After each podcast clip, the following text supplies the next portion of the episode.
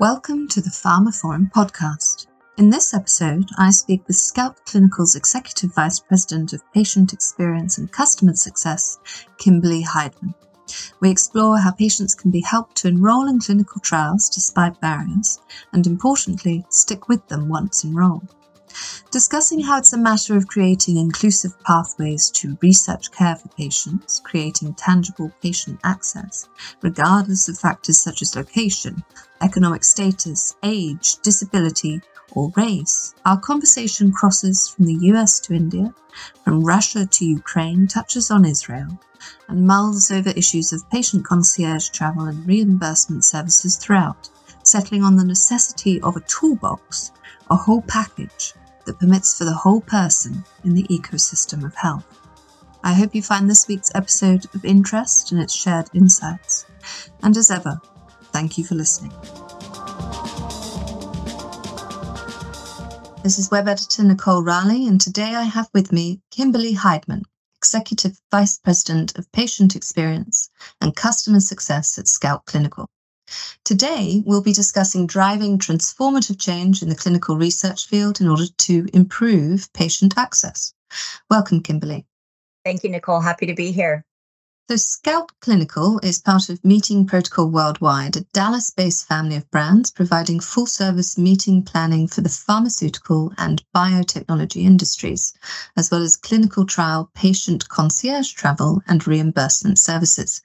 Its mission is to help patients enroll in clinical trials and stick with them which is vitally important. So, before we begin honing in on the changes needed in clinical trials in order to affect this, perhaps, KimberLee, you could tell our listeners a little bit about your journey to this point and what led you to working in this field. Absolutely. Thank you so much. So, I had the privilege of starting my career in the life sciences space in the latter part of the 1990s.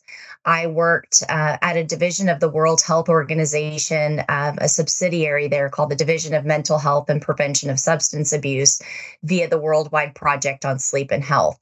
I worked with uh, two very prominent investigators in that space, one at UCLA and one at Henry Ford, and really got the opportunity to cut my teeth in life sciences by starting as a grant writer. Uh, so I, I had the privilege of learning about research from uh, very respected and and very wise individuals and i caught the bug there and wanted to continue my career in uh, research and education and had the opportunity to join Meeting Protocol in the early 2000s. And at that time, we were really focused on physician education, uh, working with the sponsors and the, the pharmas and the biotechs to bring the protocol education to the investigators and the clinical research sites. Uh, so, had the opportunity to continue to learn more about research in my early career. And in the mid 2000s, we developed our learning management system focused on uh, clinical research and training, and then Scout Clinical later in 2016 so i have had the the opportunity to work in various areas of life sciences now culminating in the patient services division. And can you tell us a bit more about your journey since being at scout clinical I think the the most uh, impactful part of the journey for me was really starting to understand the perspective of the whole person in clinical research, and I think it's really uh, motivating in terms of my career and as I've seen with my colleagues, and being able to start to push forward the conversation and the landscape of how we view the whole person in clinical research. It's very exciting to see the changes that we're starting to um, conduct in clinical research with the sponsors having a, a very um, ambitious desire to see DEI um, in research and even FDA putting more emphasis on diversity and inclusion in research and how that impacts the outcomes so I would say for me, the most exciting part of my journey is seeing the the changes that are coming to fruition now, not just in technology, but in terms of again seeing the the participant as a whole person. Okay, so thinking about those changes and perhaps what changes yet need to be undertaken, perhaps even those that are being done by Scout Clinical at the moment, if we think about the sort of facts and figures about clinical trials as they stand in the main, on average in the United States, clinical trial participants are traveling somewhat around 67 miles one way to visit a clinical trial site. And this is contributing to about a 55% standard of trials being terminated due to insufficient patient enrollment and retention. So, how can clinical trial patient concierge services like Scout Clinical help in this regard? I mean, Scout Clinical is involved in phases one through four, as well as real world research. So, given all the complexity in everything, how do we reduce the burden on the patients so that they stick with it? I think you're bringing up the issue of the complexity is very important. So the data point that you mentioned about the a lot of the patients having to travel or an average of patients having to travel 65 plus miles one way to a research site, uh, that's just one data point, right? We know that the, the burden of travel is impactful on patient populations, no matter if you live in an urban area or a rural area. So we have to overcome that specific barrier um, and the barrier of cost neutrality. We can talk about that as well. But this is just one data point that impacts the patient. Uh, we also have the uh, the burdens of the um, the education that participants have? Where the awareness of clinical research. Where is the clinical research being conducted? How do i get there? What is it going to cost me to get there? And what's the burden on my family? So when we look at participation and mitigation of barriers it can't just be around transportation. It needs to be around the toolbox, right, that we're looking at for these participants. Is there a barrier to participation via transportation, or is it potentially a cultural barrier? Is it a linguistic barrier? Uh, so I think for us, the complexity is developing a suite of services that doesn't require our clients to be in a box. The, the pharmaceutical and biotech companies need a provider that offers a full suite of services that will push you across all of those barriers? Can you rely on a trusted partner who can bring together the culmination of these services that will impact each patient individually based on where they're coming from or socioeconomic barriers, things like that? We need to offer a full suite, not just offer one solution. Okay, so within that suite, for example, how would something like transportation and travel be addressed? Would this be a case of home visits or would it be a sort of funded transport service? How does that work? Do you have any examples? Yeah, I would. I generally recommend to, uh, when I'm collaborating with sponsors, to look at how can we create cost neutrality along with the provision of coordinated services. So, for example, we don't want to just offer a patient and their family or a participant and their family a stipend or a an out of pocket expense reimbursement. We want to present them with the travel options that will start out as cost neutral. So you have to be able to provide for not only flights and ground transportation, but in the event of potentially cross border enrollment, which we're seeing at a, a more increased rate in clinical trials, specifically in rare disease trials, we have to mm-hmm. be able to coordinate and pay for those expenses for the patients and their families holistically. So that may be uh, that we're coordinating long term housing or cultural relocation. We need to find locations for these patients where they can relocate near to the, the Center for Excellence or the center where they're being treated that will accommodate their cultural and ethnic needs. So there's a lot of examples of how this is accommodated in various countries and regions.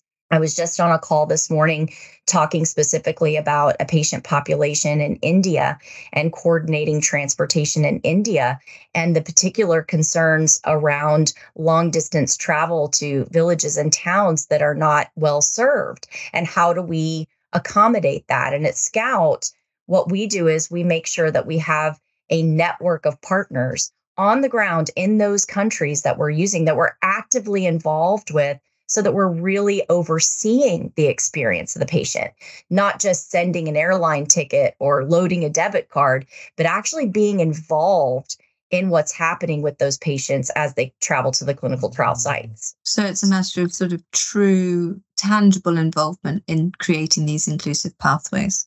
I mean, you've just mentioned India, but Scout Clinical has moved people and managed payments in over 100 countries for clinical trials, ranging from two patients, if we're talking about the ultra rare disease, to 2,000 patients, hasn't it? That is correct. Uh, we do see a wide variety of the requirements across therapeutic areas. And specifically, we really like to look into what is required for certain therapeutic areas and certain patient populations that are specifically affected in regions that we support. So we've had the opportunity and the privilege to work with, like you said, trials as small as, you know, N equals two, all the way to these really large trials. Um, vaccine trials or, or various types of trials with larger populations. But what we've learned is that the services have to be customized and unique. You can't offer one set of services to a sponsor and say this will work broadly across all of these studies and in these regions because that simply isn't the truth. Uh, we need to be customizing and flexible and make sure that we are ahead of the curve in what needs to be offered in these populations. So you've mentioned the vaccine trials. I just wondered, have you seen a difference sort of pre, during, and post pandemic, if we are indeed post pandemic, um, in what's being asked of um, a company like Scout Clinical? Yes. I mean, I, I think you know, I, I, agree with you. Are we really post pandemic? That's a good question. Uh, but one of the things that we saw in the COVID pandemic was a shift in how we view the patients and how we view clinical research. You know, and until COVID, many people just didn't understand the clinical research process. And now we see more people actively involved, learning about the clinical research process, wanting to be involved in the process so that they can move global health forward. A lot more people are wanting to be on the cutting edge of that and be a part of something. And we saw a change in COVID in terms of how the sponsors were also approaching this, wanting to, to give more emphasis on cost neutrality and how that can can impact the patients.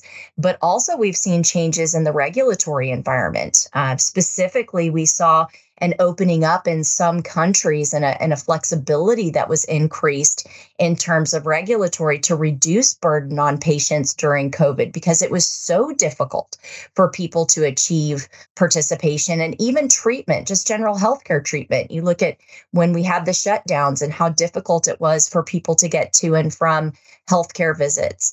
Um, and you mentioned home health visits and how that's impacted. You know, during COVID, we saw an increase in clinical trial sites needing to get to their patients, not just patients needing to get to the trial site, but how could we potentially move those clinical research professionals so that they could service their patients and, and treat their patients? So, a lot of changes that have come about based on that uh, particular situation. Okay, and without the sort of impact we've been discussing there of COVID in, in general, how does Scout Clinical assist pharma and biotech with regulatory matters? In general, uh, you know, we are responsible for the patient facing documentation aspect of our services. We have to be prepared to offer collaborative and consultative services to our clients, building an effective and efficient patient package of documents. We have to stay abreast of what's required uh, for the informed consent. So at Scout, we have our own regulatory processes in terms of how we approach the informed consent, not only from a data privacy standpoint, but from a services standpoint. We have to make sure that any of the services that we're offering in terms of stipend payments or other services are going to fall within the confines of what are allowable in terms of the countries that we're supporting. And the local IRBs and ECs are going to have very specific feedback on how data is processed, how it is handled, what are the types of payments that we're going to be making and mechanisms. You know, one of the mechanisms for payment in clinical research that's been the largest, probably the greatest used mechanism is the debit card. But mm-hmm. as we all know, a debit card is not allowable in all countries. You have to have alternatives for how you can create cost neutrality outside of just the standard debit card. Uh, so part of Scout's mission is to make sure that we're offering our sponsors the the broadest amount of information on how to approach those regulatory requirements. Okay, has there been any a special example where it's been particularly challenging to overcome the barriers that have cropped up? Yeah, I I think we can use a, a current example. Uh, you know, we provide and have provided services for patients in clinical trial sites in Russia for years and in Ukraine for years. And you know, COVID presented some challenges from a geographic standpoint. Uh, the conflict in Russia and Ukraine, uh, now in Israel. We have patients in all of these locations in the Middle East.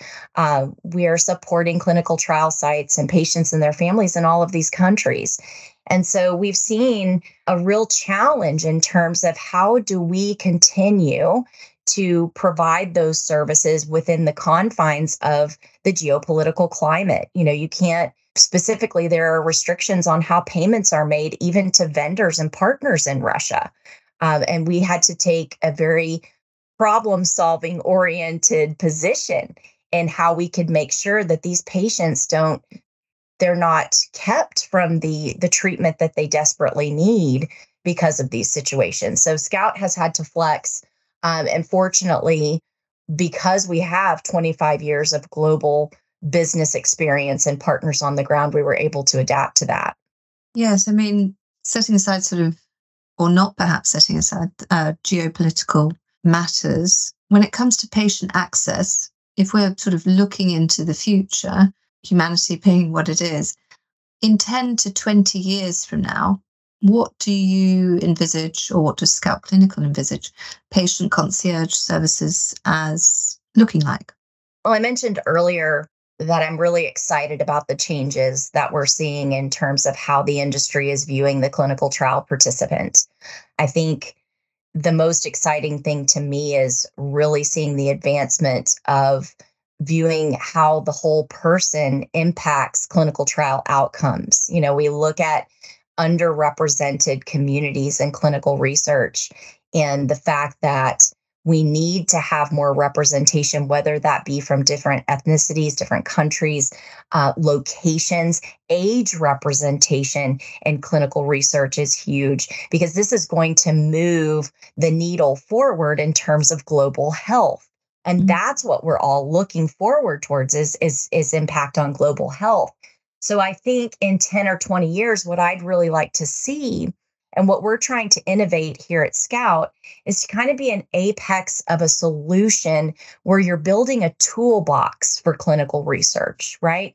We're looking at the aspects of the whole person in terms of meeting them where they are culturally in their community, learning more about research education and healthcare education in specific communities, physician awareness. You know, it's not just about getting the patients to and from the research, but making the patients aware via their general practitioners, their general physicians, their doctor that they trust and rely on, and moving the needle forward in physician education. And then the deeper barriers to participation. Let's talk about mental health, right? Let's talk about the impact on our mental health that our physical health has and how do we help the patients there uh, so we want to be a part of advancing technologies educational materials we're really putting a lot of emphasis on community outreach and how we can partner with trial sponsors for measurable outcomes building this toolbox. So I would say stand by. You're going to see some exciting things happening at Scout and and what we're doing to to try to be a part of that solution. So a whole package or toolbox for the whole person in this ecosystem of health. Thank you, KimberLee. It's been a pleasure. Thank you so much, Nicole. And so that concludes another episode of the pharmaphorum podcast.